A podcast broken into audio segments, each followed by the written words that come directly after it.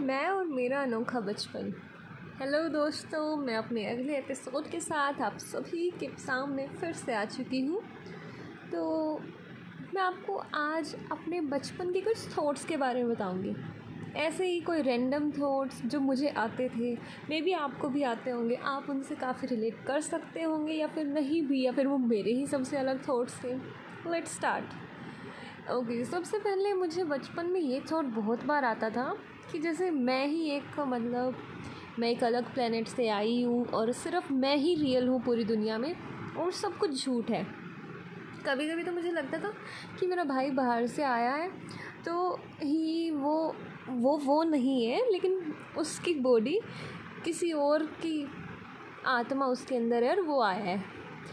या फिर ये कह लो कि कोई और है। लेकिन मेरे भाई का चेहरा लगा के आया है। So I used to ask him कि चल अपनी डेट ऑफ़ बर्थ बता, तभी एंट्री करने दूँगी, वरना नहीं।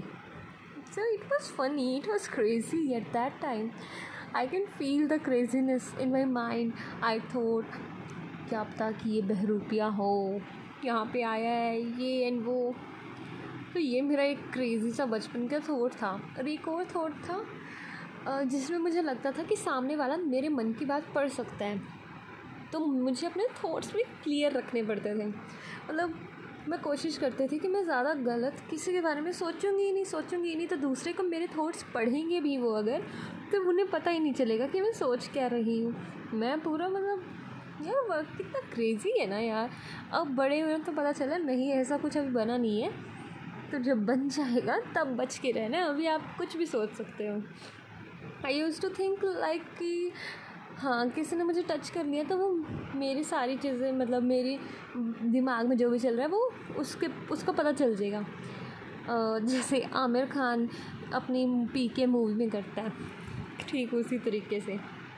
इट वॉज़ क्रेज़ी राइट तो आप भी मुझे अपने थॉट्स बता सकते हैं। इन्हीं क्रेज़ी थॉट्स के साथ आज की वॉइस नोट को हम यहीं पे ख़त्म करते हैं। Thank you